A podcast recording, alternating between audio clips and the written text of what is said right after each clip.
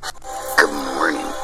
Welcome to a five minute message. This is Gene Meyer from Inspiring Clarity, and I have a beautiful message for you from the angels. Time for angel contact.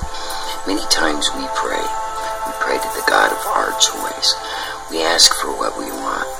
We go right to the top. But sometimes those prayers are not the ones we should be saying.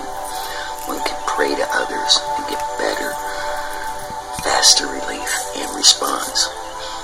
Angels are our closest spiritual contact. Angels are designed with this in mind. They are easily available and can work faster on one's behalf. There are scores of angels literally within the human realm. They are here to serve us, to be our first line of contact, to be present with us in good situations, and to shield us in. Angels are our best friends, our playmates, and our praymates. Angels are designed to be our everyday helpers. They can help us find lost objects or a parking space.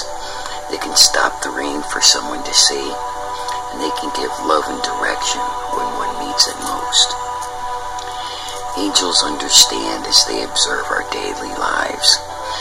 They are with us in our cars, and they're with us in our homes. They see us, they feel, and empathize with us.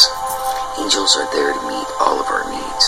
One just needs to ask for their help, and it will be granted.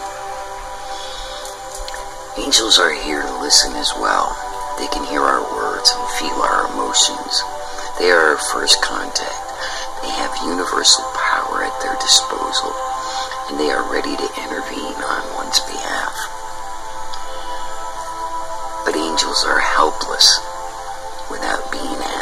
Angels cannot interfere.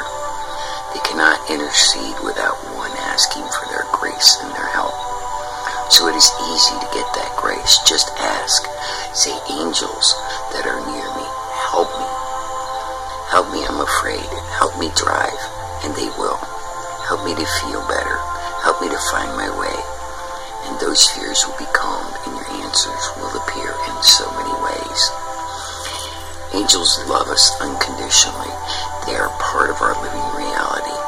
They are here for all our wants and needs. And all angel wants is wants us to succeed. So when you need help, call upon the angels. Open your heart, accept their love and protection, and know that they will always